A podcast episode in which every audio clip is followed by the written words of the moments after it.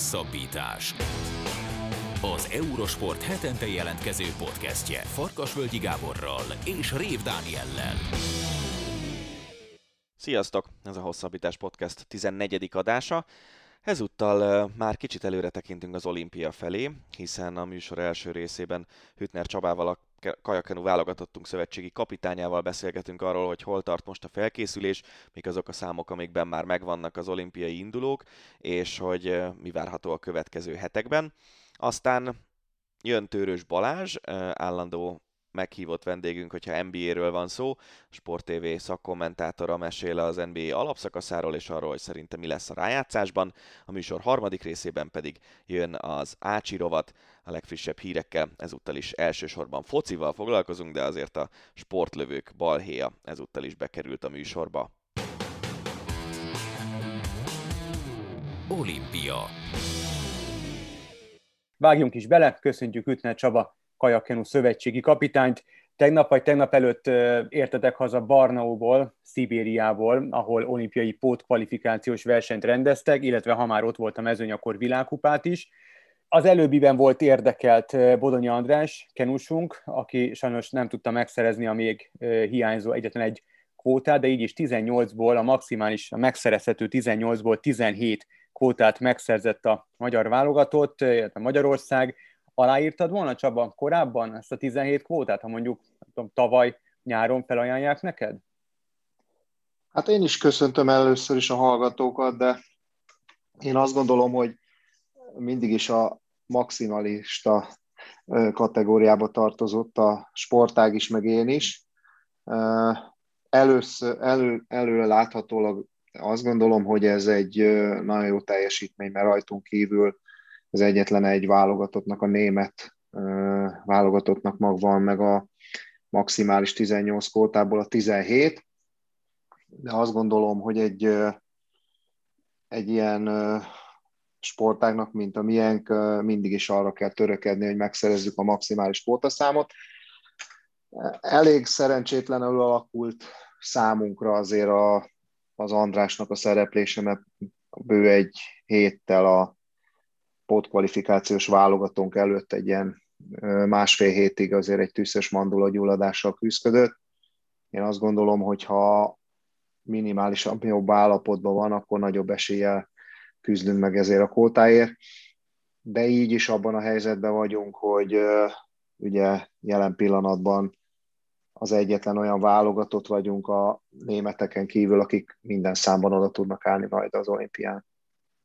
Hogy néz ki pontosan, hogy nem lett meg a kvóta, de közben mégis el lehet indulni ebben a számban? Hogy működik az olimpiai ö, keretösszeállítás?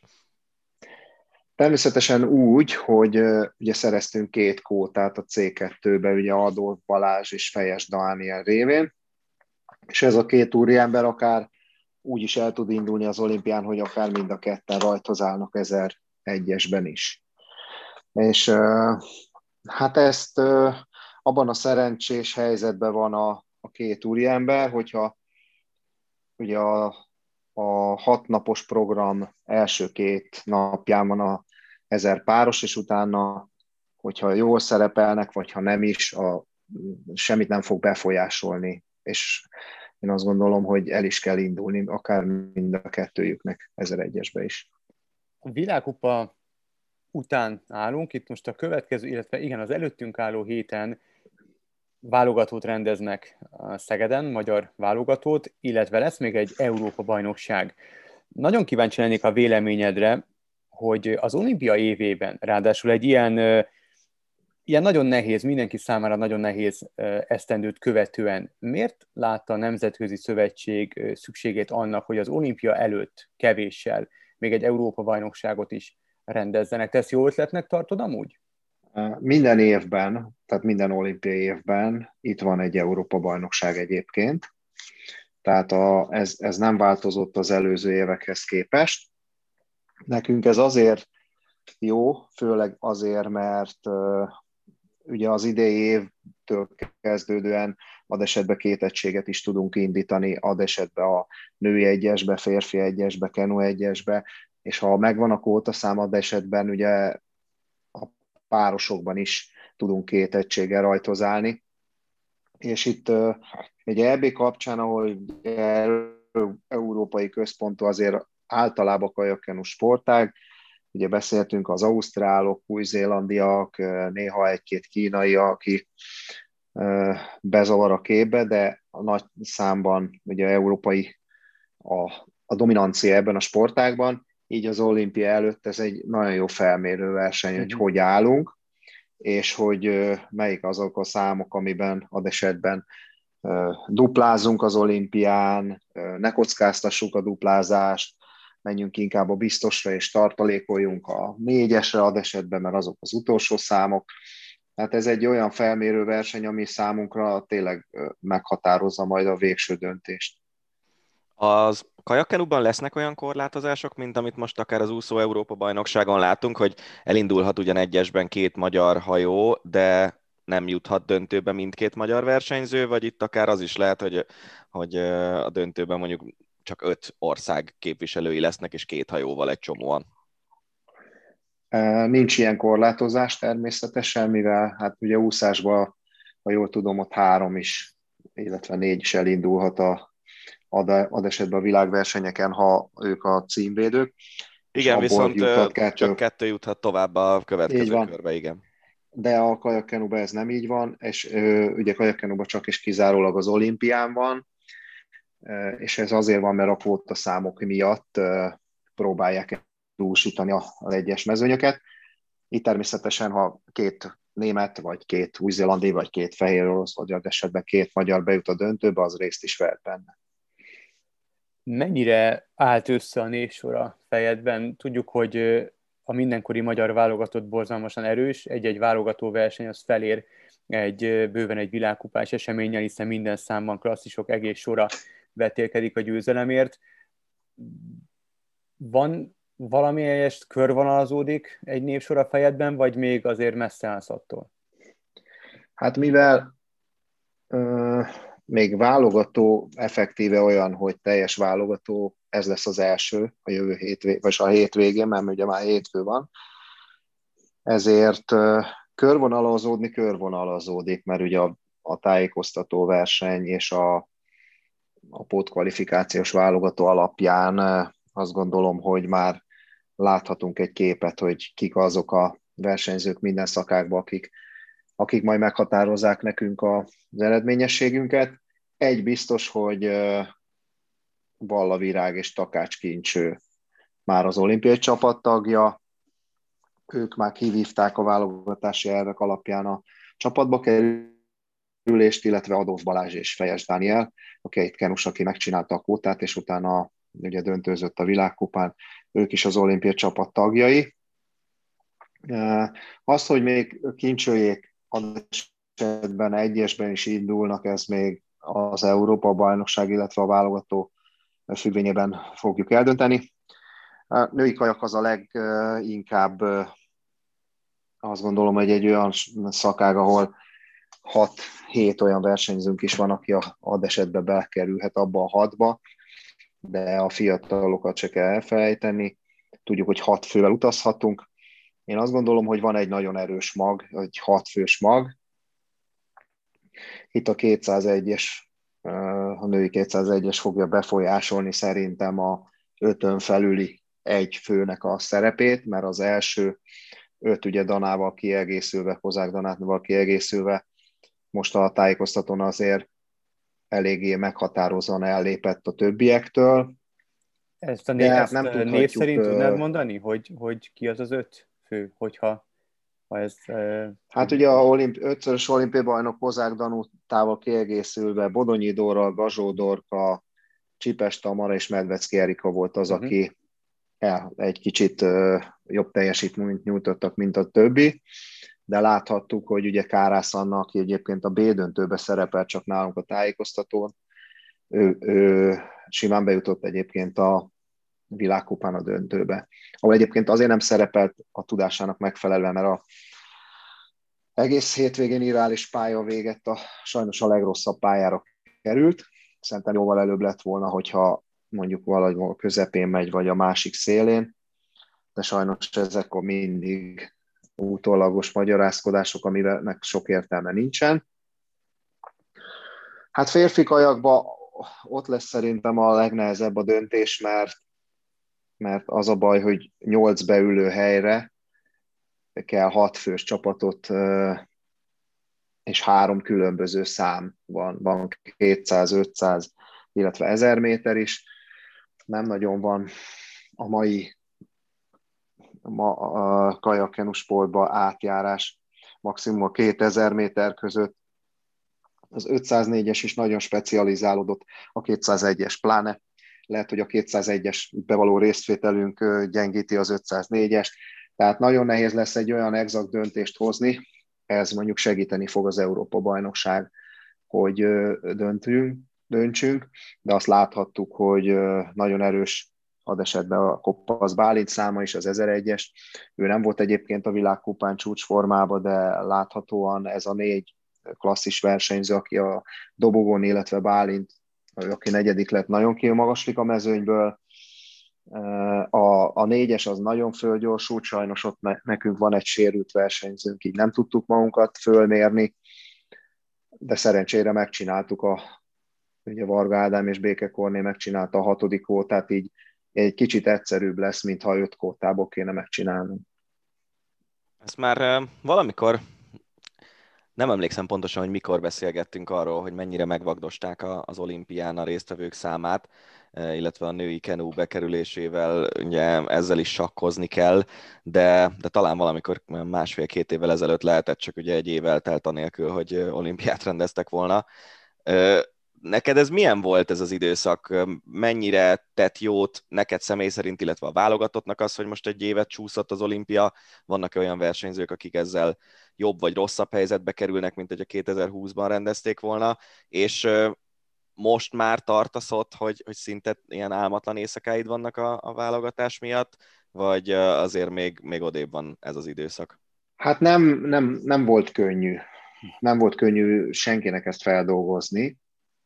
Minden sportoló, de én azt gondolom, hogy sportvezető életében is az olimpia a legnagyobb.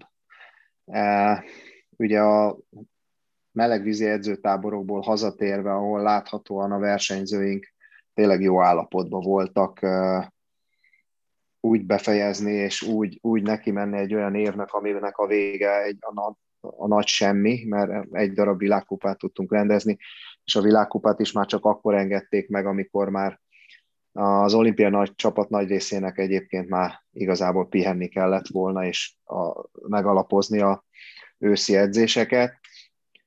A nagy válogatottak nagy része egyébként nem is A-csapattal jött el a világkupára érthető módon, de láthatóan több versenyzőt is ez megviselt.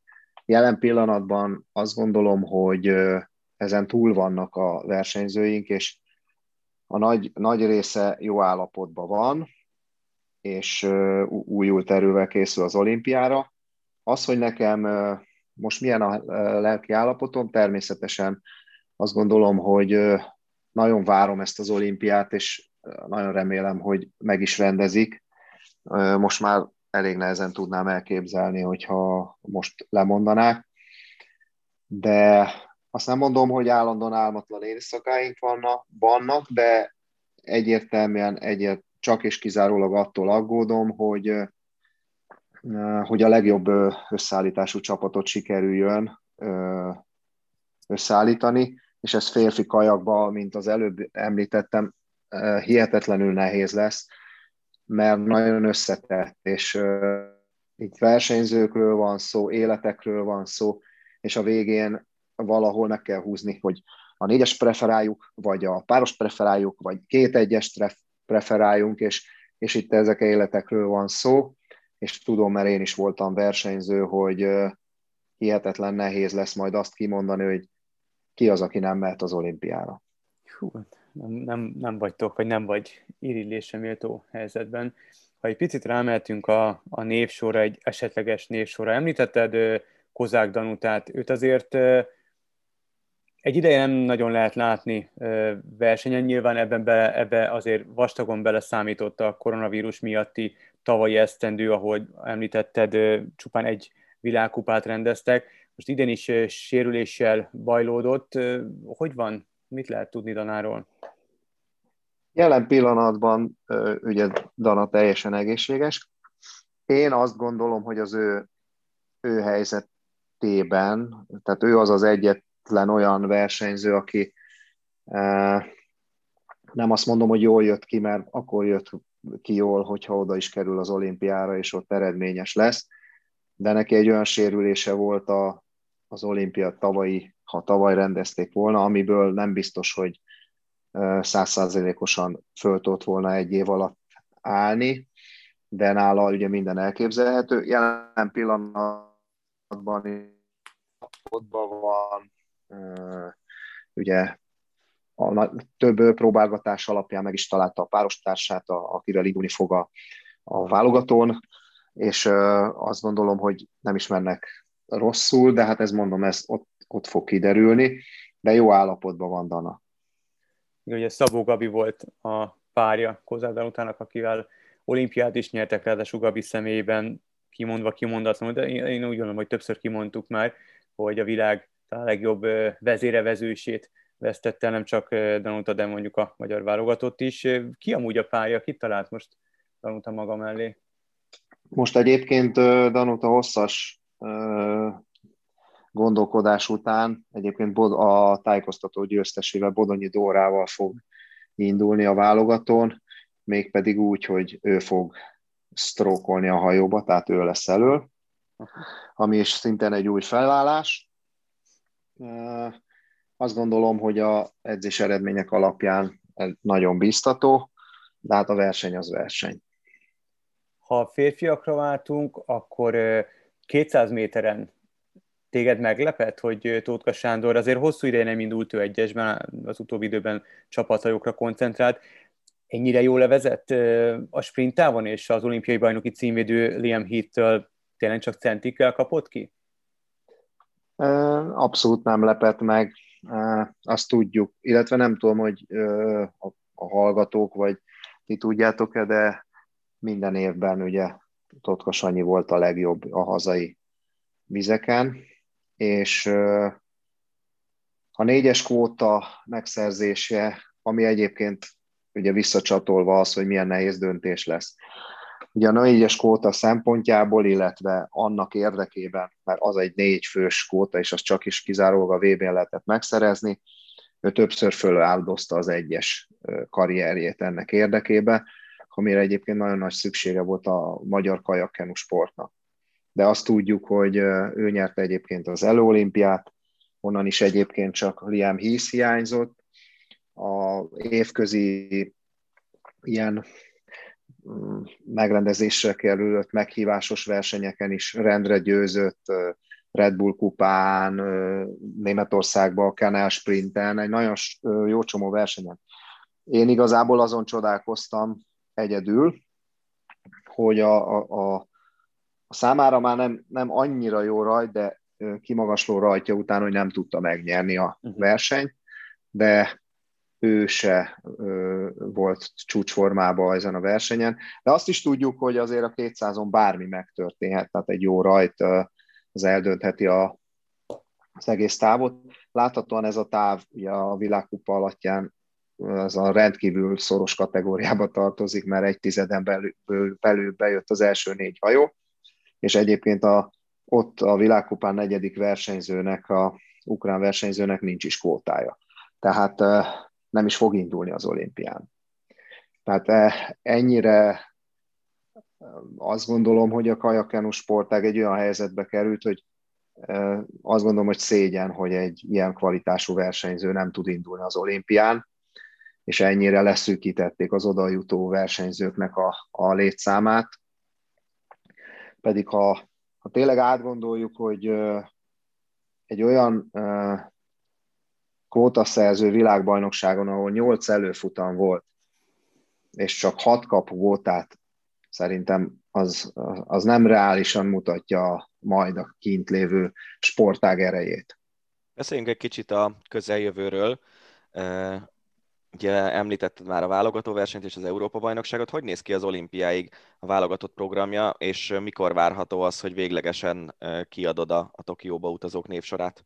Hát közvetlenül ugye a, a mostani válogató után. A csapat kedden az első része elutazik, a második része egyébként szerdán Poznanba. Ez is egy, egyébként egy kalandturizmus, mert ugye a mai, mai helyzetben nem nagyon van repülőjegy, tehát több repülőjegyet is foglaltam, és lemondtunk, végül is kisbuszokkal megyünk a, az Európa-bajnokságra. Az Európa-bajnokság után közvetlenül egy, le kell zárni egyébként a csapat, egy bő csapatot, És, és azért jelölök egy bő csapatot, mert ö, alkalmazkodunk sajnos a koronavírushoz, bármi megtörténhet.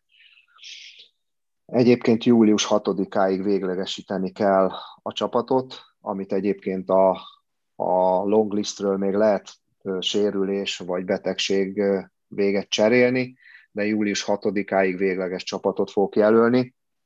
Valószínűleg előbb is, de... Na mondom, az előzőekben meghatározott tervek alapján férfi kajakban ez nagyon nehéz lesz. Mi lesz a célkitűzés, ha egyáltalán van értelme olimpia előtt két hónappal ilyenekről beszélni? Hát nem nagyon szoktam, és most fogok egyébként arról beszélni, hogy a célkitűzés azt szerintem, hogy mindenki hozza ki magából a, a legjobbat, és... és az én vágyam az, hogy reális körülmények legyenek, és reális versenyek legyenek, és hogyha kikapunk, azért kapjunk ki, mert gyengébbek vagyunk, ha nyerünk, azért nyerünk, mert erősebbek vagyunk. Ez a csapat, akárki, akármit mond, azt gondolom, hogy egy nagyon erős csapat is lehet, benne vannak az érmek, de egy olimpia az olimpia, és mindig jönnek, tűnnek elő olyan emberek, akikre nem lehet számítani, de benne vannak az érmek, de nem, nem szeretnék jóslatokba belemenni, mert uh, babonából se. Ha már így megemlítetted a, a semmiből feltűnő ellenfeleket, Barnaóban, Szibériában rendeztek most egyrészt pótkvalifikációs versenyt, illetve világkupa versenyt is, és ott volt egy kínai kajakos, aki ezer méteren egyrészt kvótát szerzett, aztán a világkupát is megnyerte. Az rendben van, hogy nem voltak ott az igazán nagy nevek, tehát Koppasz Bálint sem, Pimenta sem, illetve a többiek, akik ezer méteren mennek, de elég meggyőző volt a fiatalember. Ezt uh, hogy éli meg a, a, a mezőny nagy része, hogy, hogy vannak ilyen egyszer csak feltűnő versenyzők, akik azért megnehezíthetik akár adott esetben a dolgukat? Hát azt gondolom, hogy ezt a kínai versenyzőt én se láttam még soha. Egy két méteres tisztaizom kínai fiúról van szó, de én nem nagyon gondolom azt, hogy ebbe a négy versenyzőnek a, a csatájába bele fog szólni. Mm. Ő most egy olyan litván versenyzőt vert meg egyébként itt, aki a világkupán nem jutott a döntőbe. Ugye Polzán se jutott a döntőbe, igen, aki a harmadik lett, illetve az olasz fiú se. Tehát nem... még ez a kvalitás nem ugyanaz a szint, uh-huh. mint akár Soffé, akár Dosztáli, akár Pimentály, akár Bálinté, de azt gondolom, hogy furcsa, hogy csak így előkerül egy ilyen versenyző, és ráadásul jó technikával, jó taktikai érzékkel versenyezve. Egy picit esen szó a kenúról, ugye te, te többszörös világbajnok kenusként érkeztél a, a sportvezetőként a sportába. Te hogy éled meg, hogy szeretett sportágad, az hát eléggé mostohán van kezelve a szövetség által. Azért leginkább itt a különböző szabálymódosítások, programváltozások kapcsán talán a kenú jött ki a legrosszabbul. A férfi kenú jött ki a legrosszabbul az egész történetből. Ennek van valamiféle vízhangja, vagy most már így igazából elengedte mindenki? Én azt gondolom, ezt nem lehet elengedni. Én azt gondolom, hogy a, a, a i cé ef vezetése, köztük ugye az elnöke Perúrénya úrral, aki síkvízi kajakos volt egyébként, olyan mókuskerékbe és olyan döntési mechanizmusba ment bele, ami hosszú távon nagyon-nagyon rosszat tett ennek a sportágnak. És ugye ez még nincs vége, mert ugye jelen pillanatban, ha nem nyerjük meg a, a pert az i cé ef ellen, amivel kászhoz fordultunk, akkor még két számot elvesznek ettől a sportáktól, ami szerintem a, a legalja, főleg úgy, hogy, hogy egy olyan szám kapta meg a, a, az olimpián ezt a lehetőséget a, a, a szlalomkajakba, ami, ami hát inkább az orosz ruletthez hasonlítható, mint a sportákhoz, mert az nyeri általában a futamot, aki az egyes pályán indul, és az első kanyart beveszi. Tehát szerintem ez, a, ez ha a szlalomkajak, az egy nagyon látványos, nagyon jó sporták, és az olimpia egyik, egyik leglátványosabb sportága, de nem ez a fajta. Igen, és itt a hallgatók kedvéért az extrém kajakról van szó, ahol igazából egy rámpáról ugratnak be a versenyzők a, a vízbe, a résztvevők a vízbe, aztán hát igazából izomból végig kell hajtani a pályát, középen kell egy eszkimó fordulót csinálniuk, és aztán ennyi, egy, egy kitalált kvázi töltelék program volt ez a szlalom kajakkenu világkupák versenyében, és most nem Tokióban, de a következő olimpián elvileg a program része lenne, és, és akkor ez azt jelenti, hogy a jelenlegi síkvízi kajakkenu számok közül kettőt elvennének? Így van. A női kétszázegyes, Aha. a női kétszázegyes és a férfi kétszázegyes lekerülne a programról. Két elképesztően látványos és izgalmas program, résztvevője programnak. Úgyhogy ebben a számban, ebben a, a számban jelen pillanatban nyolc-nyolc előfutam van egy világbajnokságon. Rengetegszer beszélünk különböző sportok kapcsán arról, hogy a Nemzetközi Olimpiai Bizottságnál, meg a különböző nemzetközi sportszervezetek vezetőségében általában idősebb férfiak gondolkodnak arról, hogy vajon a húsz évesek mire lehetnek kíváncsiak. Hát ez, amit itt elmondtátok, hogy hogy néz ki ez az extrém kajak, ez annyira tökéletes leírása ennek a történetnek. Szerintem senki fejében nem fordulhat meg, aki mondjuk tíz vagy húsz éves, hogy ez mennyire szuper ez a sportág, és majd én ezt az olimpián megnézem. Hát a nézettségi adatokból kiderül, hogy hát most nem akarok nagy számokat mondani, de a nézettségi adatok a síkvízi kajakkenújé húszszorosa. Azért az elég komoly különbség. Csaba, nagyon szépen köszönjük a beszélgetést, és hogy a rendelkezésünkre álltál, és sok sikert kívánunk az olimpiai felkészüléshez, aztán talán még Tokió előtt tudunk beszélni arról, hogy mi várható az olimpián. Rendben, én köszönöm. Kosárlabda. Műsorunk második részében az en bé á rájátszásával foglalkozunk, és a témát ezúttal is Tőrös Balázsral, állandó en bé á-s vendégünkkel, a Sport té vé en bé á szakkommentátorával beszéljük ki. Szia Vaska, köszönjük szépen, hogy elfogadtad a meghívást, és a rendelkezésünkre állsz így az ünnepnapon. Szia, szia, és jó napot kívánok a kedves nézők, hallgatóknak, pláne. Igen. Na, megszoktad már nyilván a, a tévés nézőket. Vágjunk bele, miben más az idei rájátszás lebonyolítása, hiszen már a tavaly is, hogy mondjuk egy klasszikusa léjek, unortodox volt a vírushelyzet miatt. Idénre miben változott, és mi változott? Ja, tavaly megvalósulhatott sok kocka álma, és létrejött a rájátszást megelőző, megelőző minitorna, ahol azok küzdhettek az utolsó helyeért, helyekért, akik nagyjából látótávolságban voltak csak a lemaradók között a playoffról, és ezt idén intézményesítették, egyelőre csak egy évre, röviden és dióhéjban nyilván annyi a lényege, hogy a hetedik-nyolcadik helyre bejuthat a kilencedik és a tizedik is, ha egymás után két meccset nyernek.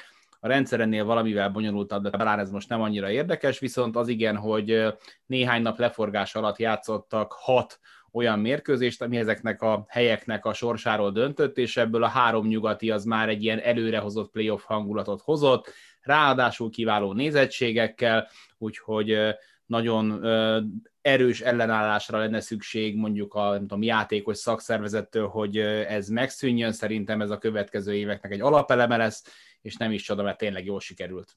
Tehát ezt jó, jó ötletnek gondolod, és nem csak azért, mert gazdaságilag, itt említetted a nézettséget, mert gazdaságilag is jó, hanem, hanem szakmailag is.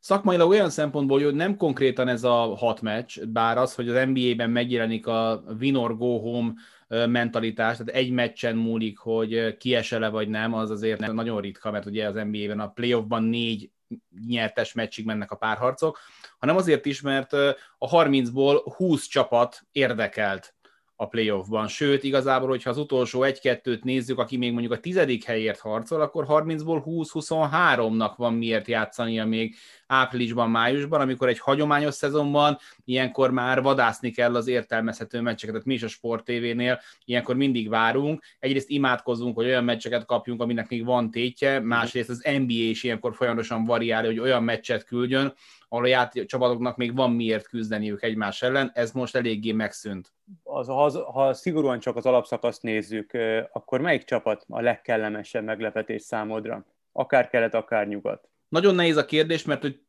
alapból több jut az eszembe, de mégis kiemelek egyet. Nem feltétlenül sportszakmai, hanem inkább egy picit ilyen gazdasági, popkulturális jelentőség miatt is az, hogy a New York Knicksnek ismét csapata van évtized után nagyjából, az szerintem egy hatalmas fegyvertény. Ugye lejátszották már az első meccsüket egy majdnem telt ház előtti Madison Square Gardenben, ugye ott is folyamatosan oldják fel, csapata válogatja, hogy hány százalékig töltik fel az arénákat a koronavírus után. New York eléggé elő van ebben a sorban, bőven ötven százalék fölött volt az em es gé, tele, ahogy az ilyenkor megszokott, színészekkel, sportolókkal, sztárokkal az első sorban, és olyan hangulat volt, ami azért az elmúlt másfél hét, ahogy beszélek, és ilyen nagyon finoman hullámzik rajtam a libabőrbe, másfél éve nem láttunk ilyen meccset, úgyhogy a New York emiatt, és amiatt is, mert kaptak egy új vezetőedzőt, egy harcedzett veteránt az év elején Tom Thibodeau személyében, aki megtanította őket védekezni, és egy olyan csapategység kovácsolódott, és egy olyan elképesztően izgalmas jövőkép New Yorkban, hogy úgy értek oda a nyugati rájátszásban egyeneságon, play-in nélkül, hogy közben dollár tíz millióig vannak még a fizetési plafon alatt, tehát ezt most még bármilyen irányba építhetik ezt a csapatot. Hát ismételten sík lehet majd a, a Knicksben játszani? Azért ott a, a, a klubvezetés, igazából a tulajdonos személye miatt azért többször meggondolták, illetve több sztár meggondolta azt, hogy odaigazoljon, és nem is nagyon tudtak leakasztani igazán komoly franchise playert. Igen, ez nehéz volt az elmúlt időszakban. A tulajdonos nem válogathatja meg az ember, az kicsit olyan, mint a szülei, de a felsővezetést igen, és úgy tűnik, hogy a felsővezetésben is olyan irányban történt elmozdulás az elmúlt tizennégy-tizennyolc hónapban, ami alkalmas lehet arra, hogy oda hívjon egy nagy sztárt, és hát most láttuk az oldalon, ott volt Spike Lee, akit elvileg már volt, hogy úgy, hogy kitiltottak a Gardenből, most mégis visszaengedtek, szóval lehet, hogy Dolennek is jót tesz, hogy így a koronavírus miatt az á em cé, aminek ugye ő az egyik, vagy egyedüli tulajdonosa elveszítette a bevételei kilencven százalékát, és a bizniszsel kell foglalkozni, és nem a csapatot kell mikromenedzselnie, lehet, hogy jót tett nekik. Ha maradunk még a, a keleti oldalon, akkor melyik csapatban csalódtál keletről először? Melyik csapatban csalódtam? Hát a Bostont felmentem, mert borzasztóan sok hiányzójuk volt. Egész évben sújtotta őket az élet, úgyhogy őket mellé teszem, vagy félreteszem, beértek hetedik helyen a rájátszásban, küzdenek, ahogy tudnak. Az, hogy a Chicago Bulls egy nagyon ígéretes kezdés után mert nagyot álmodni, és az egyébként akkor még rájátszás helyett, meg play-in helyett érő pozícióban mertek nagyot húzni, és megszerezték az Orlandónak a centerét, Nikola Vucevicet, aki az egyik legagyasabb, okos, intelligens, sokoldalú játékosa a ligának, az egy nagyon nagy pozitívum volt, nagy piros pont, és ehhez képest előtte rájátszás helyen voltak, megérkezett egy All-Star Center, és kipottyantak a rájátszásból, ott az nekem elég komoly csalódás volt, és, és a következő időszak is érdekes abból a szempontból, hogy hány helyen tudod még megerősíteni ezt a csapatot ebben a pénzügyi helyzetben, úgyhogy őket említeném meg, miközben van egy nagyon masszív, markáns magjuk, Levin, Patrick Williams junior, egy újonc játékos, meg Nikola Vucevic, akik köré egyébként lehetne építeni. Hogyha a keleten az erős sorrendet nézzük, akkor el tudsz képzelni bár olyan, bármilyen helyzetet, amiben nem a Brooklyn jut be a döntőben? Ugye ott három, van a nagy hármas, Durant, Harden és Irving, és a kiegészítő emberek is nagyon jók, tehát ez egy nagyon masszív csapat, és most már mélységük is van. Ki tudja őket legyőzni egyáltalán keleten? Hát figyelj, itt a második körben ugye kapják a Milwaukee-Miami párharcnak a, a győztesét. A harmadik körben meg, ha minden úgy alakul, ahogy a papírforma jelzi, akkor egy, amennyire az ember ilyenkor pihent lehet, egy pihent Philadelphiát. Uh-huh. Ez a csapat támadásban nehezen lassítható. Az a kérdés, hogy ki az, aki lépést tud belük tartani a ponttermelésben. Szerintem ebből a háromból, akit most nem neked, említettem neked, a Philly, Milwaukee, Miami közül, a Milwaukee-ban van leginkább meg ennek a, a reménye. A Philly a védekezésében bízhat, de ez ellen a három játékos ellen stabilan, magas színvonalon védekezni hét meccses sorozatban szerintem piszok nehéz lesz. Ha mindenki egészséges marad, akinek egészségesnek kell maradnia, akkor nem látom magam előtt azt, hogy a Boston, bocsánat, a, a Brooklynnak a, a döntője útjába állhat valaki, de, de azért nem véletlen, hogy ez a gárda eddig öt-hét-nyolc meccset játszott úgy, hogy mindenki rendelkezésre állt, szóval uh-huh. őket is azért rendesen tépázta a szezon. De amikor jók, akkor meg tényleg félelmetesen jók. Hát, hogy nem szabadna ilyet kérdezni, de azért csak megkérdezem, neked szimpatikus a, a Brooklyn, illetve ez az egész jelenség? Már hogy összeállnak a sztárok? Igen, de ilyen egyáltalán? Szinten, tehát azért ők, ők ez, ez a három kiforrott egyéniség, kiforrott sztárok, ők már azért a pályafutásuk közepén járnak, vagy lehet, hogy már a vége fele. Vagy az utolsó a, harmad elején. Igen, igen, tehát hogy, hogy ez már, nem tudom, én, én, én nem, ne, nekem az, bennem az van, hogy most ez nagyon durva lesz, és biztos, hogy nagyon sokan felkapják erre a főket, nekem ebben nincs sportérték. Tehát Kevin Duranttől többet várnék, Kyrie Irvingtől többet várnék, James Hardentől többet várnék, mint hogy, mint hogy összeálljanak egy, egy ilyen szintű szuper hármassá. Nem tudom, de lehet, hogy én látom rosszul. Figyelj, szerintem te ezt nem látod rosszul, ugyanakkor meg nagy kedvenced LeBron James ugyanezt megtette kétezer-tízben, azért, hogyha megnézed, hogy hogyan áll össze ez a mostani Los Angeles Lakers, abban is van egy ilyen kicsit ilyen mesterséges sportérték, vagy nem tudom, hogyan nevezzem. Az, hogy Kyrie Irving meg Kevin Durant együtt akart játszani, az szerintem teljesen természetes. Előfordult ez egy évvel ezelőtt a Clippersnél, mm. Leonarddel és George-al, előfordult Jamessel és Anthony Davis-szel. Itt, ami, ami, ahol átmegy gusztustalanba idézőjelben, az az, hogy Harden is ide került. De ne felejtsd el, hogy a Brooklyn az tényleg bokáig tolta a gatyáját, hogy James Harden ide jöhessen játszani. Tehát, hogy ez egy hatalmas áldozat volt, aminek uh, high risk, low reward, vagy nem tudom, hogy mi a helyes kifejezés. Tehát, hogy ha, ha, ha döntőt nyer ez a csapat, akkor az van, hogy hát igen, három ilyen játékossal csodálkozol, ha viszont nem, az a világcikie, uh-huh. és az összes draftcetijüket is be kellett áldozni, amit eladhattak, tehát a csapat ez elzálogosította a jövőjét azért, hogy legyen két-három brutális éve. Eladták a lelküket az ördögnek, de hogyha, hogyha be fog jönni és bajnoki címet hoznak Brooklynba, akkor bejön ez a számítás. Én sem vagyok az ilyen típusú csapatépítésnek a híve, sokkal szívesebben nézek akár egy, egy, egy Memphis Grizzlies-t, akár egy, egy Atlanta Hawksot, ahol, ahol a fiatal magot kezdik el utána köz, körbepakolgatni tehetségekkel, de nem mindenkinek van türelme ahhoz, mm. hogy csapatot építsen, és egyébként meg rengeteg kockázatot rejt, mert bármelyik draft picket besül, akkor meg, akkor meg el vagy kenődve, és hiába hoztad össze ezt a három játékost, azért itt a sérülések meg rendesen vették őket is ki a szezonból, úgyhogy így sincs semmire se garancia. Ez a tipikus win or bust szezon a, a Brooklyn számára. Hát akkor keleten eléggé úgy tűnik, hogy, hogy a Brooklynt kell legyőznie valakinek, aki döntőt akar játszani. Míg a nyugaton sokkal kiegyensúlyozottabb a nyugat. Azért a szezon elején úgy tűnt, hogy az első hetek, hónapokban a Lakers az, az nagyon összeáll, és, és nagyon masszív csapatállapú Schröder érkezett, többek között, hogyha így, így nagy nevet nézünk, és, és vezettek is. LeBron James, ami meg nem sérült, abszolút em vé pé mutatókat hozott, és, és már többen mondogatták, hogy teljesen mindegy, hogy harmincnyolc éves, de akár még, még em vé pé is lehet. Aztán először megsérült Davis, aztán megsérült ő, aztán még Schröder is megsérült, és hát épp hogy csak bejutottak a döntőbe. A, és akkor igazából, amikor a kiegyensúlyozottságról beszélünk, akkor ott van még ugye a Portland, a Nuggets, a Suns, a Dallas, a Clippers, tehát egy nagyon masszív nyugati oldalt látunk. Megjósolhatatlan? Nagyon, onnan egy nagyon masszív nyugati oldalt, ahol egyedül a Phoenix Suns volt arra képes, hogy megőrizze a pálya előnyét a playoff első körében. Úgyhogy, mert nem beszéltünk a Mavsről, akik teljes meglepetés számomra, hogy odaértek az ötödik helyre, de, de, de nagyon jól tették. Úgyhogy a nyugat az erős, kiegyensúlyozott, nagyon sok jó csapat van benne, különösen a match-upok tök érdekesek ebben a szituációban. Ennél is közben csak a kutyám közben itt egy kicsit kapirgál. Bezirkén, kimenném, ha megkérlek. Rádióműsorban vagyunk. De kb. Nem láthatják. Tündér. Igen, na szóval, hogy, hogy nagyon kiegyensúlyozott, úgyhogy például pont a nyolcadik Memphis szerintem matchup szinten nagyon jól passzol az első Utah elleni, az első Utahhoz, és az első meccsen meg is mutatkozott.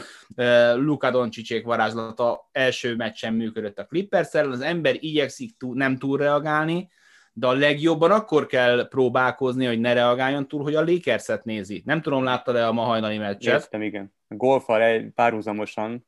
De, de halálhörgés, síralom. Tehát, hogy igen. Arról beszéltem, van egy ilyen minden reggel kilenckor jelentkező YouTube live-om, ahol az előző meccseket kibeszéljük, ez pont most ért véget, mielőtt veled elkezdtem beszélgetni, hogy általában, ami ezeknél a csapatoknál elő szokott fordulni, hogy van egy rendszer, van egy játékrendszer, egalitáriánus, megosztjuk a labdákat, stb. És ha besül, meg hogyha, meg hogyha nagy a tét, meg, meg nem szabad hibázni, és nem akarom odaadni a percemberek kezébe a fontos dobásokat, amik a rendszerből kiesnek, mit csinálok? Rámegyek akkor az egyegyezésre, és dobjanak majd a sztárok. Na most a Lakers most tart itt. Tehát nem arról van szó, hogy van egy rendszer, amiben beleszokott volna, és tudja mozgatni a labdát, és mindenkinek jut dobásesély, stb., hanem már most ott tart, hogy Davis meg James egyegyezik. És innentől van ez a mondás, hogy, tehát, hogy, ne, hogy nem le, egy idő után nem tudsz ho, hova hátrálni. És ez benne a nagyon rossz ö, érzés, hogy ha ezek az egy-egyek nem fognak ülni, és Davis nagyon rosszul nézett ki ma hajnalban DeAndre Ayton ellen, ö, és ö, James-től sem ö, bolondultál meg, mert nagyon sokat kihagyott, nem tudod milyen a bokája, de ennek a csapatnak jelenleg nem nagyon van chemistry-je.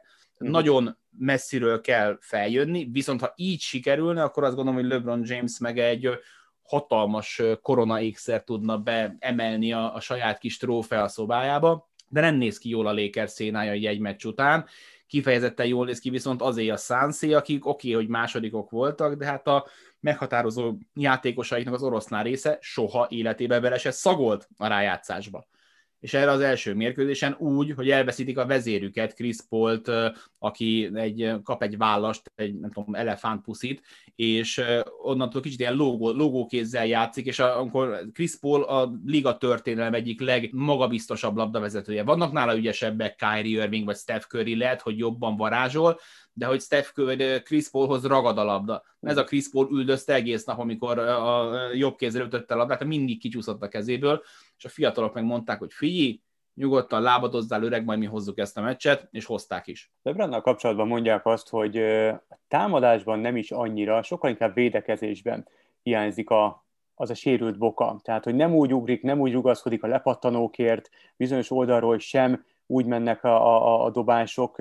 Mennyire van, mit, mit lehet róla tudni, mennyire van rendben az a boka? Én azt olvastam, azt hallottam, hogy távolról sem száz százalékos, de soha nem is lesz többet száz százalékos. Ezt ő mondja magáról. Uh-huh. Engem meglepett, hogy ezt kiengedte, ezt uh-huh. a hírt. Tehát az, hogy LeBron James, aki, aki kétezer-három óta a liga élőszereplős terminátora, egy ilyen gyenge pontot kienged magáról, az nekem nem passzol a képbe, de mostanában egyébként sok minden nem passzol a képbe LeBron James-el. Tehát neki az elmúlt két éve lehet, hogy, hogy öregszik, hűl, de hogy, hogy fura dolgokat csinál, fura dolgokat nyilatkozik, és akkor mellé jön az, ami nem tudom, hogy te mit szólsz hozzá az előző Warriors meccsen, az a hisztéria, amit lerendezett Green faltja után. A mai mérkőzésen Chris Paulnál volt egy ránézésre ártatlan szituáció. Most értelemszerűen nem voltunk benne, de te is üztél labdasportot, én is üztem labdasportot, egy terminátort egy ilyen nem állíthat meg. Ehhez képest ott pörgött, forgott, mint valami egyszeri focista. Nem tudom, hogy mi van LeBron James-et, de szerintem ő nincsen most jó helyen fejben, és az értelemszerűen a védekezésére sincs jó hatással. Azt egy, azt egy, azt egy, egy, egy picit lassabb lábbal, azzal az í kú-val, meg tapasztalattal, meg elszántsággal, ami LeBron James-ben van, simán lehetne kompenzálni. Annyira nem néz ki rosszul egyébként uh-huh. LeBron James, de, de, de szerintem inkább az a probléma, hogy fejben nem százas ez a csapat. Igen. Igen, nekem is úgy tűnik, és ezek a színészkedések, nem tudom finomabban mondani, ez, ez abszolút ezt támasztja nekem. Nagyon finom voltál szerintem most ezzel. Láttam a Twitteren egy képet, és három felé volt osztva a kép, a felső részén, legfelső cikkelyben egy baseball játékos, akit fejbe talált a labda, a középső részben a Cincinnati Bengalsnak az újonc irányítója, akinek szana szétszakadt a térde a nem tudom, harmadik, negyedik héten, és az utolsó helyen LeBron James, és ki voltak írva a másodpercek, hogy ki hány másodpercet szenvedett a földön a, a sérülést követően. LeBron Jamesnél volt azt hiszem kilencven körüli a, a másodperc, a Bengals irányító azt hiszem, ami hatvan másodpercet szenvedett a pályán, akit meg tisztelőből azt hiszem kilencven mérföldtel órával fejen talált a labda, a baseball labda, azt hiszem ott, ott valami ilyen, ilyen hatvan-hatvanöt másodperc volt. Lehet, hogy mém, lehet, hogy nem igaz, de ettől függetlenül senki rám, nem sütheti rám, hogy, hogy nem szeretem LeBron James-t, uh, nekem is sok. Tehát a Chris Paul elleni uh, kapcsolatos uh, összeakadás, falt, vagy akármi, hát nem tudom. Tehát emlékszem, amikor Kevin Love-nak uh, Kelly Olinik. Igen, igen, kihúzta a vállát. Na hát igen. Az tényleg durva volt. Hát ez a tegnapi, ez nem volt ahhoz hozzá, egyszerűen nem lehet összehasonlítani a két szituációt. Úgy, tartsuk hogy... fent a, a, a tévedés kockázatát, abszolút, mert nem persze, voltunk ott, persze, mindig tekeredhet valami úgy, de hogy ezt a fickót tizennyolc évig nem lehetett kizökkenteni, igen, most igen. meg... És mondom, mellé, meg, mellé meg nekem ezek ilyen inkább komikusnak tűnnek, ez a... a Um, ugye beleütött az arcába Draymond Green egy faltnál, és akkor a végén dobott LeBron James egy hatalmas triplát Steph Curry arcába, és akkor ahelyett, hogy azt mondta volna, hogy ja, hát nem tudom, bármit, ami, ami, ami, ami menő, idézhető, hogy ő, ő három gyűrűt látott, mert annyira, annyira nem, a középsőbe dobta el a labdát, elmészte a fenébe, szóval, hogy ne, na nem áll, nem áll. Igen, picit ilyen dráma királyos volt. Egy hangyányit, igen. Na, Dráma eléggé, King James, igen. Eléggé uh, kezdünk kifutni az időből, úgyhogy uh, gyors kérdések, gyors válaszok uh, következnek most. Uh, nyugatról kimegy a döntőbe szerinted? Hát ezután a Lakers meccs után a Lakers nem merem mondani, ezután a Clippers meccs után a Clippers sem merem mm-hmm. mondani. Uh, fú, hát nem tudom, hogy kit mondhatnék, megmondom őszintén.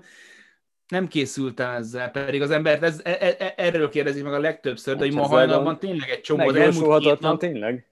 az elmúlt két nap az teljesen, teljesen átírt minden, de, de igyekszem neked tisztességgel válaszolni. Figyi, én most már mond, én mondom a Lakers-t.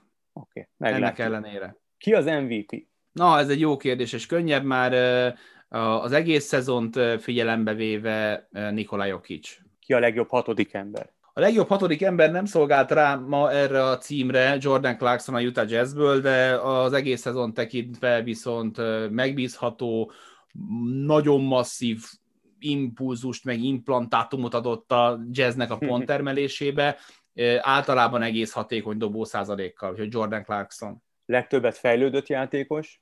Szerinted? Itt a, szembe megyek a széllel, mert én itt nem Julius Randle-t mondom, aki meg fogja nyerni, hanem Jeremy Grantet, aki eljött a Denver Nuggetsből kiegészítő emberként, és megérkezett Detroitba ránézésre franchise playerként minden fontosabb statisztikai mutatóban javítva, sokkal több játékperccel, sokkal több felelősséggel. Évedzője? Az évedzője nálam Tom Thibodeau lett a New York, New York Knicksnél. Itt ugye Monty Williams, a Phoenix Suns-nak a vezetőedzője, a másik abszolút jelölt.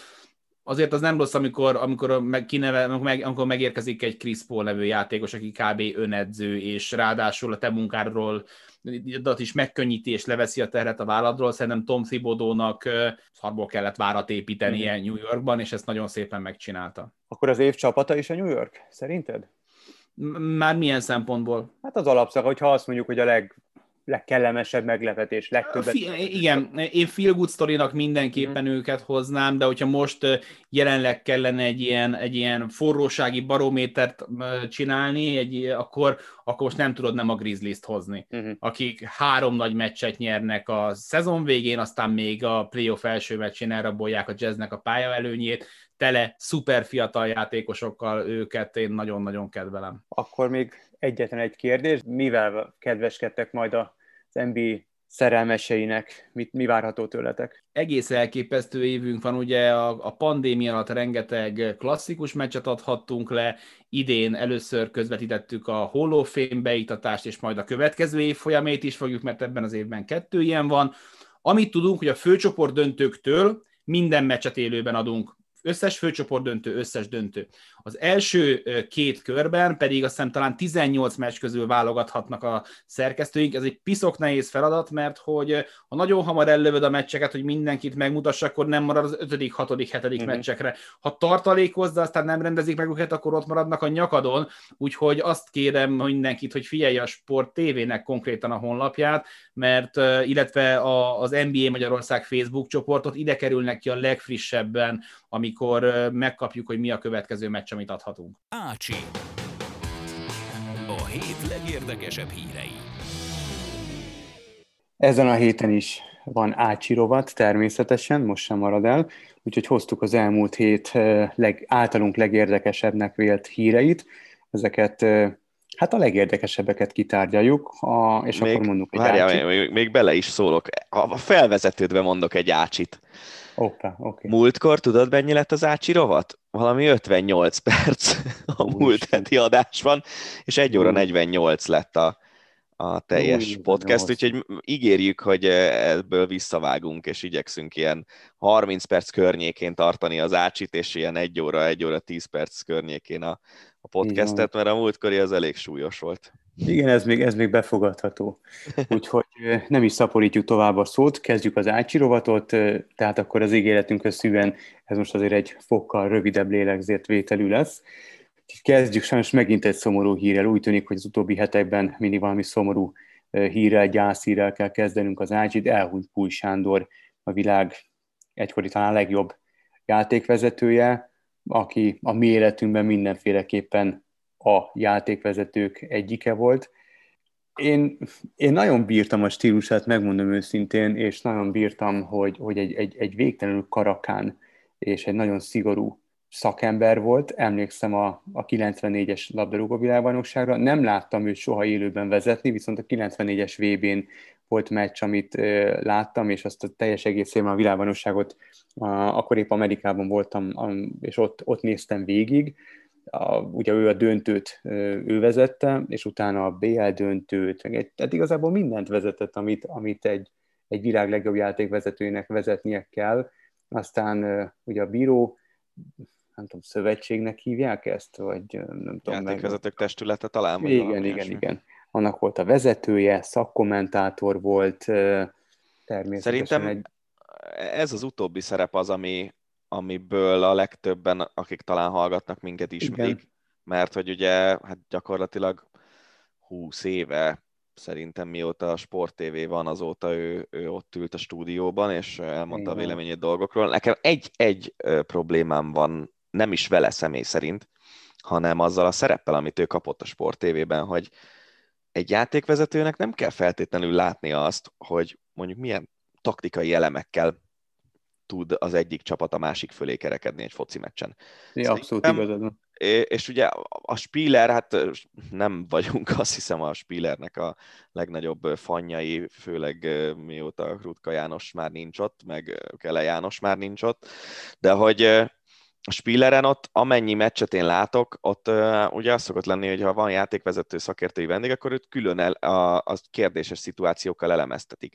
És ugye nyilván, amikor voltak egy, mondjuk egy El Clásico, amikor még a Sport té vén ment az El Clásico, nyilván, hogyha voltak játékvezetői szempontból kérdéses ítéletek, akkor azt mindig pullal elemeztették, de sokszor fordult elő, hogy taktikai dolgokat is pullal elemeztettek, ami szerintem nem állt neki annyira jól. Tehát ő tényleg a, a szabályokat nyilván kívülről, belülről ö, ismerte, jól el tudta magyarázni azt, hogy egy helyzetben miért kell mondjuk tizenegyest adni, vagy miért nem, vagy piros lapot, de, de taktikailag szerintem nála azért sokan értettek, vagy sokan értenek jobban a focihoz, és, és ez, ez nem az ő gyengesége, vagy ilyesmi, ő rengeteg futballmeccset látott, elmondta mindig, tényleg, amit mondtál, egy karakán módon azt, amit gondol az adott helyzetről, csak nem biztos, hogy az a legszakmaibb hozzászólás volt, hanem az egy, az egy nézői hozzászólás volt szerintem. Így van. Mondjuk azért, anélkül, hogy bárkit egyrészt megneveznék, másrészt megbántanék, volt olyan szakkommentátor még a hősidőben, akikkel kapcsolatban, akikkel szemben sokkal szakmaibb volt, de ez már egy másik téma. Úgyhogy... Ez, ez nyugodtan elképzelhető, persze. persze. Igen, igen. Úgyhogy nagyon sajnáljuk meg, Isten nyugosztalja Púj Sándort. Azt, azt mindenképpen sajnálatos, hogy viszonylag rövid élet adatott meg neki. Így van, így van. No, hát lépjünk tovább, még ha, még ha nehéz is, meg Púj Sándorról természetesen rengeteget lehetne beszélni, de van még nagyon sok hírünk, és hát megígértük, hogy rövidek leszünk, amennyire lehet. Maradunk a labdarúgásnál, bajnok az Atlético. Számomra ez azért fontos, mert nem, nincsen kedvenc csapatom a spanyol labdarúgó bajnokságból, a, vagy ha éppen kell kedvencet kerítenem onnan, akkor azok általában valamelyik kisebb klubcsapatok. Minden esetre az Atlético győzelmének azért örülök, mert egy fricska a Barcelonának, és itt most nem téged szeretnélek bántani, hanem én, én nagyon nem értettem, és szerintem rettentő rossz üzenete volt annak, ahogy Luis Suárezt, Luis Suárezt elküldték. A, nem is elküldték, nem hosszabbítottak vele a szerződést a Barszánál, és ez egy óriási fricska, hogy, hogy Luis Suárez elévülhetetlen érdemeket játszott az Atlético bajnoki címében. Te szerintem szerintem itt, itt két, kettő dolgot kell kiemelni. Az egyik az, hogy Suárez elküldése szerintem legalább ugyanannyira volt egy gazdasági döntés, mint egy futballszakmai döntés a Koeman részéről. Beszéltünk a múltkor egy csomót arról, hogy milyen adósságcsapdában van a Barcelona. Egész egyszerűen lehet, hogy tényleg Messi is el fog menni, meg még ki tudja, ki fog elmenni, mert muszáj helyrehozni anyagilag a klubot. Márta Bence mondta, vagy Marosi Gergő, nem emlékszem már, hogy az Atlético Madridot az addig szereted, amíg nem a te csapatod ellen játszik. Szerintem a Gergő mondta. Lehet, hogy valamelyik a kettőjük közül.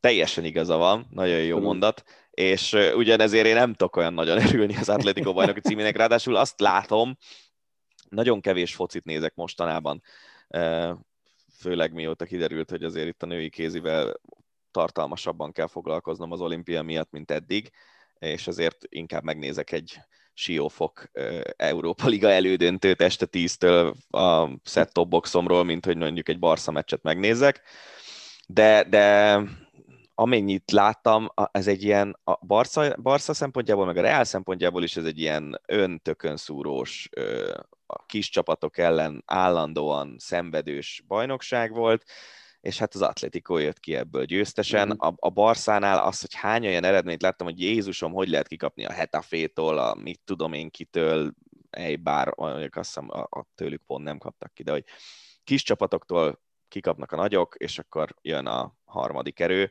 Egyébként lehet, hogy az Atlético most a legjobb a spanyol bajnokságban, de szerintem a keret erősségét illetően valószínűleg nem. Annak viszont örülök, hogy, hogy azért néha odafér más is, mert az, azt én nagyon szerettem, amikor mondjuk a Deportivo La Coruña volt nagyon jó, amikor a Valencia volt nagyon jó, a Villarreal, most Hú, ugye Európa Ligát játszik. Volt, igen, tehát én, én szeretem azt, amikor egy, egy kis csapat is odafér, vagy mm-hmm. most az Atlético nyilván nem ez a kategória, de hogy nem mindig ugyanazok uralják a tabellát, mm. Bayern München, de hogy... Vannak kivételek persze, amelyek erősítik a szabályt. Ott is, ott is én nekem mindegy, hogy, hogy Dortmund, vagy Lipcse, vagy csak bárki, csak ne a Bayern legyen folyamatosan, és most már Forma egyel is így vagyok, mióta állandóan a Hamilton nyer. Én régen tökre szerettem a Hamilton, de most már ellene szurkolok. Szóval, de figyelj, mondom, én még Marcel Hirsert is, aki pedig egy csoda, őt is uh-huh. a végére már, nem azt mondom, hogy nem szerettem, de hogy nem szerettem azt, hogy mindig ő nyer. Persze, ilyen szempontból, ez ilyen ez szempontból ez szerintem az, hogy az Atlético is odafér, az, az egy jó dolog, és, és kész. És a másik, ami még tök jó, hogy a Sevilla is egészen szépen szerepelt itt a spanyol bajnokságban. Maradunk Spanyolországnál, maradunk a La Ligánál, és maradunk Madridnál, csak most a rivális madridi csapatot veszük borcsó alá, mégpedig abból, kif- abból a hírből kifolyólag, hogy Sergio Ramos nem került be a spanyol labdarúgó válogatott keretébe a június tizenegyedikén kezdődő Európa-bajnokság előtt. Korábbi csapatkapitányról van szó, egy legendáról, és attól függetlenül, hogy na számomra a Ramos az ugyanaz, mint az Atlético, hogy addig szeretem, amíg nem játszik a csapatom ellen. Én és, addig se. De egy, egy, egy legenda, tehát ez, ez vitathatatlan, és igen, én, de... én csak pisztogtam, amikor ezt olvastam, hogy, hogy egy Sergio Ramos hogy nem fér be egy mindenkori spanyol keretbe, nem tudom megérteni, ahogy azt se, ezt délelőtt beszélgettünk erről Danival, ahogy azt se tudtam megérteni annak idején, hogy Aragóny ez nem válogatta be Raúlt, én biztos én vagyok a romantikus, nálam vannak bérelt helyek, az ekkora legendákat én elvinném, ha másért nem, csak azért, mert, mert egyszerűen kell egy vezér, kell egy, kell egy olyan, olyan tekintély, aki, aki rengeteg csatát megélt. Most megnézed a spanyol válogatott összeállítását, tényleg fiatal csikók, nem hiszem, hogy nem jönne ott jól egy Ramos, de nyilván Luis Enrique abszolút tudatában van annak, hogy mit miért cselekszik, és mit miért, kit miért választott, engem nagyon meglepett. Ö, ő ugye sokat volt sérült, amennyire, igen, amennyire igen, tudom, igen. És Luis Enrique egyértelműen a, az utánpótlásból merít. Tehát ugye a spanyol utánpótlás nem is tudom mióta, lehet, hogy Xaviék óta lényegében meghatározója az európai utánpótlás focinak, sorban nyerik, a, vagy ha nem is nyernek, de, de ott vannak az elejében az U huszonegyes, U tizenkilences tornákon, vé bé-ken, é bé-ken, tehát termelik a jó játékosokat. Az más kérdés, hogy egy csomóan aztán felnőtt korban belefutnak abba a helyzetbe, amiben mondjuk a magyar kézilabdában belefutottak a magyar fiatalok, hogy, hogy a Győrbe meg a Veszprémbe nem férnek be, és azkor keresnek úgymond gyengébb csapatokat, hogy ott is a Realba, a Barcelonába azért nagyon nehéz beférnie, hogyha valaki mondjuk húsz évesen fölkerül a, a, az utánpótlás csapattól.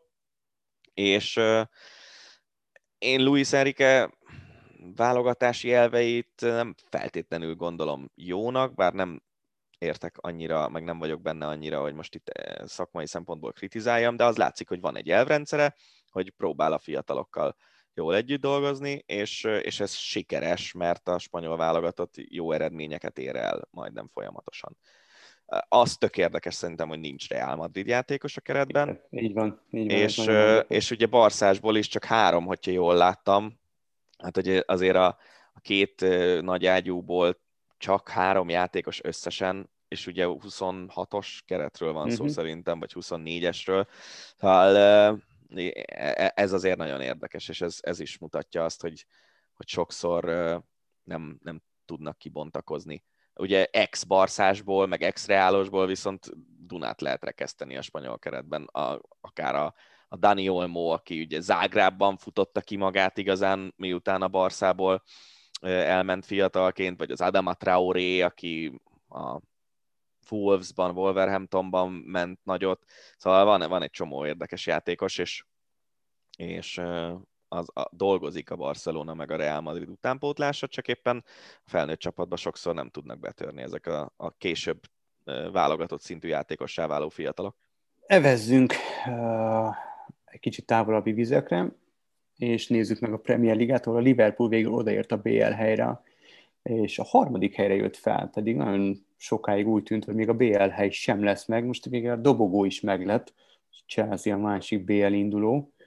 Ez azért annak fényében, hogy milyen... Én a Leicester sajnálom ebben a sztoriban. Őket sajnálom én is nagyon, de még egy ef á kupát nyertek, úgyhogy azért ez egy nagy dolog, de, de én is sajnálom, hogy a bé el-ből, bé el-ről lemaradtak, ugyanakkor... abszolút a maximumot ki tudta hozni a Liverpool ebből az idényből, amely során, hát enyhén szólva is nagyon komoly sérülés hullám nehezítette meg Kloppék dolgát. Igen, és szerintem ez az, ami, amiről nem nagyon beszéltünk évközben, de hogy ez, ezzel a helyzettel szerintem nem lehet mit csinálni, hogy kidől a két középsővédőd, aztán a helyettes, a helyettes, a helyettes, vagy egész egyszerűen hiába van utánpótlás csapatod, nek hiába tudsz mondjuk a télen igazolni középszerű játékosokat, de, de egy Van Dijkot nem tudsz helyettesíteni, és amikor ugye Van Dijk kidőlt, aztán Matip, aztán Henderson, aki amúgy védekező középpályás, de már ő is védőt játszott, aztán ugye Fabinho játszott középső védőt, már az volt a csoda, hogy Fabinho-t a posztján lehetett játszatni a középpályán, szóval ehhez képest szerintem a harmadik hely azért az egy elég jó eredmény, és... és dicséri is valamilyen szinten Kloppot, pedig ugye évközben, amikor nyolcadik meg hetedik volt a Liverpool, akkor már Klopp fejét akarták tálcán, de hát ez az, amit én mindig mondok, és szerintem már unják a hallgatóink, hogy hagyjunk már időt az edzőknek, hogy dolgozzanak. Így van, így van, és az lett volna a legnagyobb öngól a liverpooli vezetőségtől, szerintem fel sem merült bennük, hogy csak Kloppot leváltják. Láttad? Amit, amit a német művelt, az az egészen elképesztő. Szerintem is. Tegnap láttad Guardiola interjúját, amikor Agüeróról kérdezték? Nem, Egyrészt nem. Ugye Agüero dupla sorfalat kapott, tehát a, nem tudom, igen, kivel játszottak, de, de még a City játékosai is felálltak. Evertonnal azt hiszem. Lehet. és másrészt meg, másrészt meg Guardiola konkrétan alig bírt mondani valamit a sírástól. Tehát, hogy kérdezték, hogy majd hogy lehet helyettesíteni, és mondta, hogy nem lehet helyettesíteni Agüerót. Igen, azt, azt, azt olvastam, hogy azt mondta, hogy a Barcelona nagyon jól fog járni vele. Hát figyelj, klubikon, tehát ö, ö, én azt bírtam benne, hogy engem meglepett, amikor a Citybe igazolt, én, én sokkal inkább ö, láttam volna, hogy bárhol máshol, akár hát, Anglián belül volt is. Volt az egyik első viszont... fecske a Citynél, nem? A, a nagy van, vásárlások során. Így van, viszont azt nagyon bírtam, hogy ott maradt ö, kvázi, hát én azt mondom, hogy karrierje végéig most lehet, hogy még lesz egy-két jó szezonja a Barszában. Jövőre harminc gól. Örökre City, így van, örökre ö, City játékos lesz az én szememben. Én nagyon bírtam, hogy ő, ő nem egy ilyen, ilyen ágról ágra repülő, csapatról csapatra szálló légiós volt, vagy zsoldos, abszolút ö, tényleg klubikon mindenféle szempontból, és, és örülök neki, hogy, hogy, hogy kvázi mindent megnyert, amit, amit meg lehetett, és hát még, még bé el címmel búcsúzhat. Az egy szép baleset az a bé el döntő, arról sem nagyon beszéltünk szerintem, de hogy kinek szurkolsz? Az oligarchának vagy a sejknek? Hát igen. Ez egy nehéz ügy szerintem, és biztos van egy csomó Chelsea meg Manchester City szurkoló. Nem, nem akarok senkit megbántani, mert az ember csapatot úgy választ, hogy lehet, hogy tetszik a játék, meg és egyébként nekem a City játék, játéka nagyon tetszik, és az is nagyon tetszik, hogy a Chelsea évről évre a saját utánpótlásából hoz föl mm. játékosokat, és beépíti őket, és jól, jól futnak, és angol válogatottak lesznek. Úgyhogy ilyen szempontból mind a két csapatot talán közelebbnek, közelebbinek lehet mondani a szívünkhöz, mint mondjuk egy ilyen, akár a Barcelonát, hogyha én nem lennék szurkoló. De... Igen. De azért ez, a, ez, a, ez a, ott van a háttérben, hogy, hogy igen. Katar rendez vé bét, és közben az emirátusi sejk meg az orosz oligarha csapata játszik egymás ellen a bé el döntőben. Ez nekem nem, a, nem az, az az irány, amit szeretném, hogyha a foci követne. Nem, de ez egy nagyon jó téma, amit majd, majd abszolút kitárgyalunk, amikor eljön az ideje.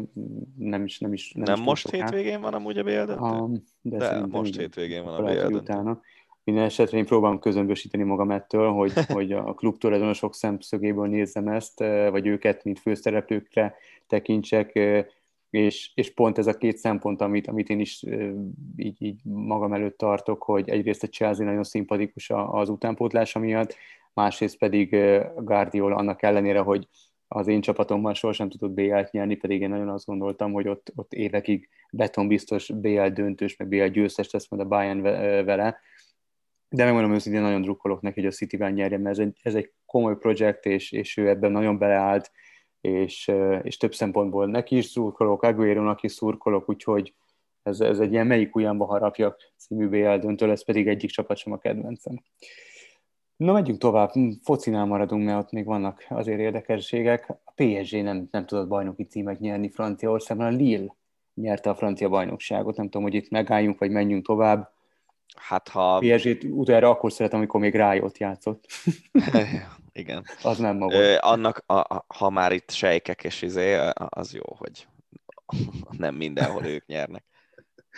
Igen, igen. De egyébként a francia bajnokságról körülbelül ennyit tudok mondani, hogy tudom, hogy a Lille nyert, és a pé es gé lett a második. Igen, én, itt, itt, itt az én tudományom is kimerül.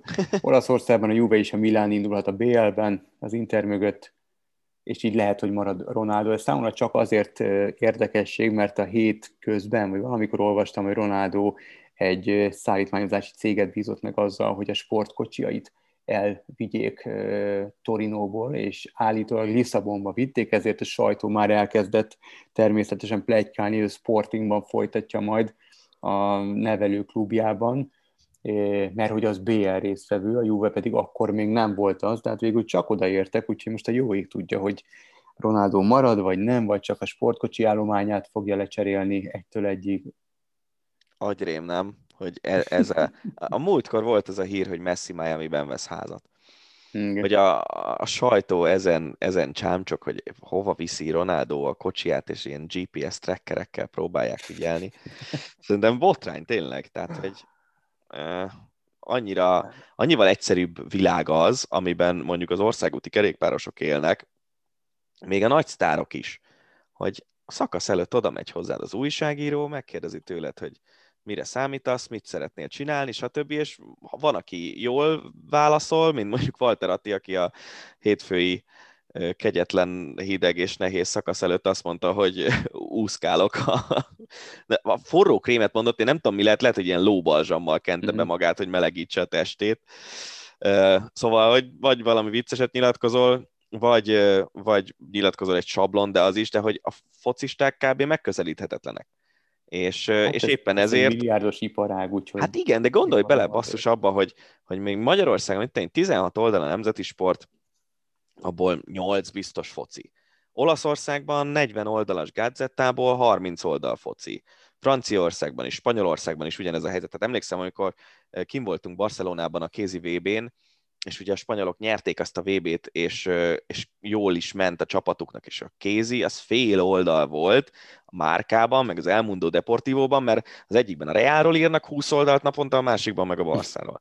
Tehát, és, és, és egy olyan környezetben, ahol közvetlen információhoz viszont ugye nagyon kevés ember jut hozzá, és ezért is uh, iszonyú érték egy-egy újságnak, vagy rádiónak, vagy tévének egy olyan uh, belsős ember, aki ezeket az információkat szépen a nyilvánosságra tudja hozni.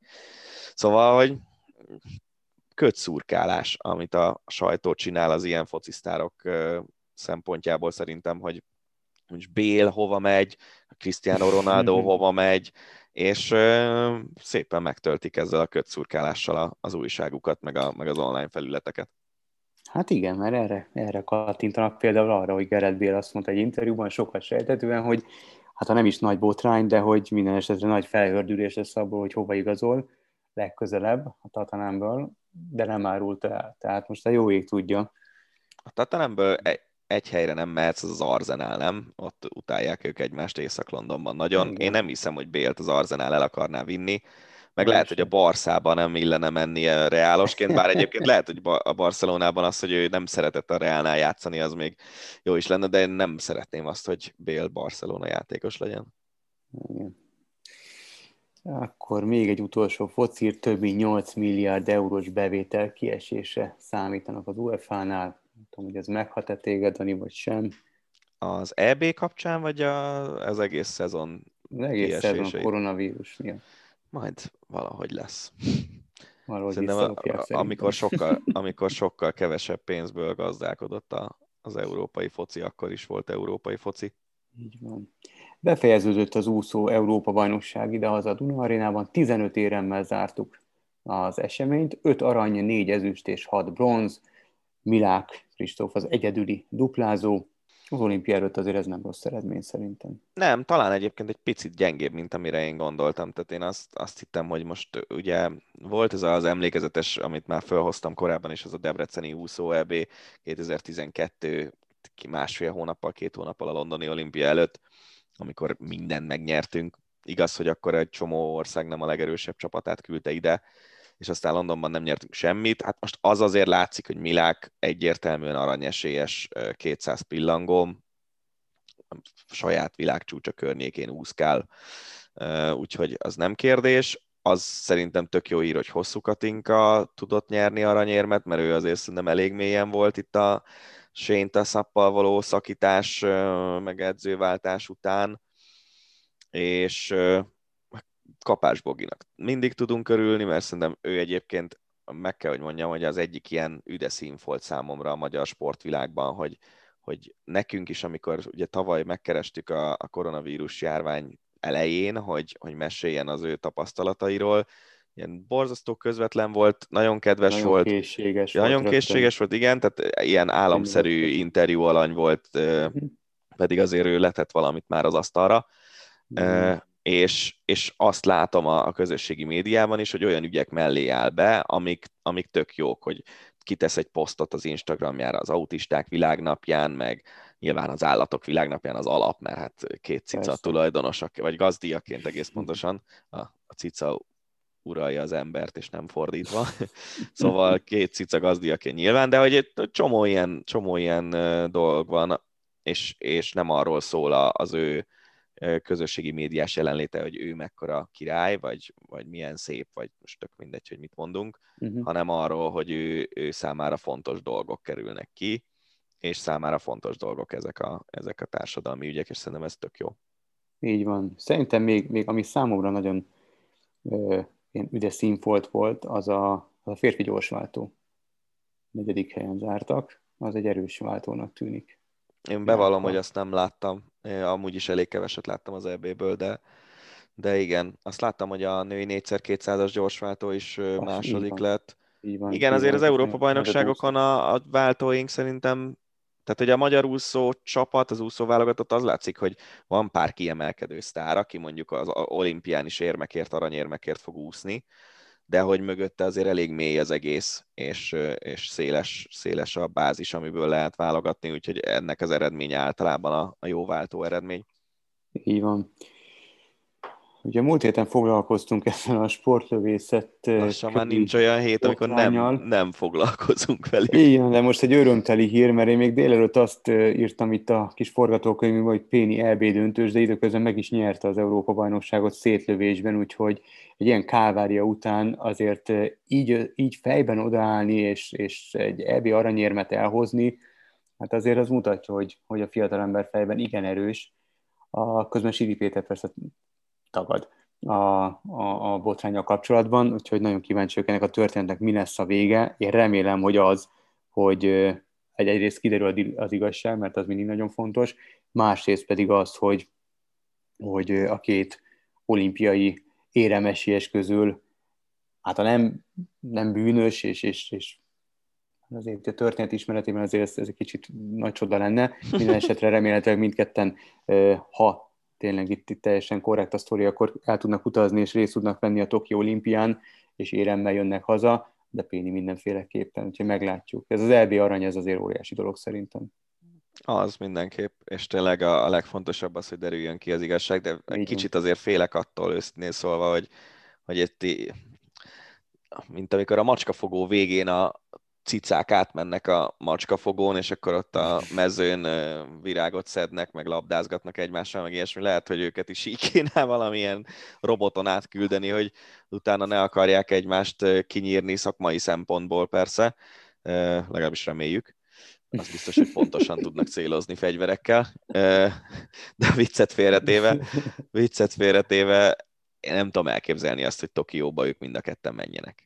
Mert hogy, mert hogy akkor, tehát úgy gondolj bele, hogy mit én, szobatársak lennének az olimpián. az, az még egy elég komoly fricska lenne. Igen, igen, mert ugye ott azért eléggé szigorú az, hogy kinek hány persze, szoba jut, persze, meg ilyesmi. Tehát, hogy most az, hogy akkor biztonsági őrökkel őrzöd mindkét magyar sportlövőnek a szobáját, hogy nehogy a másik valami olyat csináljon, amit nem szabad. Szóval én nem tudom elképzelni, hogy mind a ketten ott legyenek az olimpián. Én, én is ezt... ezt... Én nem hiszem, hogy ez megtörténik. Meglátjuk, hogy mi lesz a vége. És akkor egy, végezetül még egy hír, az atlétika világából Kozák Lúca száz méter gáton második lett a Gyémánt Liga sorozat legutóbbi versenyén, úgy olimpiai szinttel is rendelkezik. Ez nem mindennapi eredmény. Gyémánt Ligán második hely. Bizony. A dobóatlétától azért, pontos, nem azt mondom, hogy megszoktuk, de ott azért előfordul, de futószámmal azért nem sokszor. Pontosan ezt akartam kiemelni ezzel kapcsolatban, hogy a, a, ugye a magyar atlétika mindig azokban a szám, vagy nem mindig, de általában azokban a számokban erős, amikben vagy kisebb a konkurencia, vagy nagyobb hagyományok vannak, egy, elsősorban amiatt, mert ugye itt a, a szovjet érában, a, a hidegháború időszaka alatt Magyarországon ugye ezek az ilyen erősportok, ezek sokkal inkább előtérben voltak, mint manapság, és a, ebből leginkább a dobó atlétáknak a hagyományai maradtak meg. De amikor, és, és ugye ha végignézel mondjuk egy, nem tudom, egy férfi kalapácsvetés döntőt, akkor ott fogsz találni általában orosz, fehér orosz, lengyelt, tehát egy hasonló, hasonló múltal rendelkező országok. Viszont százgáton meg jamaikait fogsz találni, meg amerikait fogsz találni, meg angolt, meg németet, meg olyan svájcit, aki, akinek Kambundzsi a neve, bár azt hiszem, hogy ő síkfutó, most nem, nem akarok nagy hülyeséget mondani. Szóval nyilván, nyilván itt teljesen más testalkat kell, teljesen más országokban népszerű is, meg erős is a gátfutás, viszont az látszik, hogy ugye volt Kis Dani, aztán Bai Balázs, aztán most Kozák Luca, hogy itt Magyarországon igenis egy, egy ilyen erős mag mag állt össze az utóbbi években. Szűcsvaldó is jó eredményeket ér el mostanában. Úgyhogy ez tök jó, és ezek azért tényleg nagyon erős számok. Tehát ez az, amiben mondjuk egy olimpiai elődöntő már egy nagyon jó eredmény. Pontosan. Reméljük, hogy összejön Lucának. No, hát ahogy ígértük, egy lélegzetvételnyivel rövidebb lett az ácsi, mint múlt héten, úgyhogy próbáljuk tartani magunkat ehhez a jövőben is.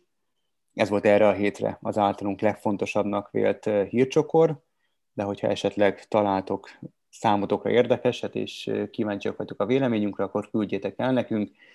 Jövő héten is készülünk majd ácsival, találkozunk jövő héten is, tartsatok majd akkor is velünk. Sziasztok! Ez volt a Hosszabbítás, az Eurosport podcastje. A műsor témáiról bővebben is olvashattok honlapunkon, az eurosport pont hu.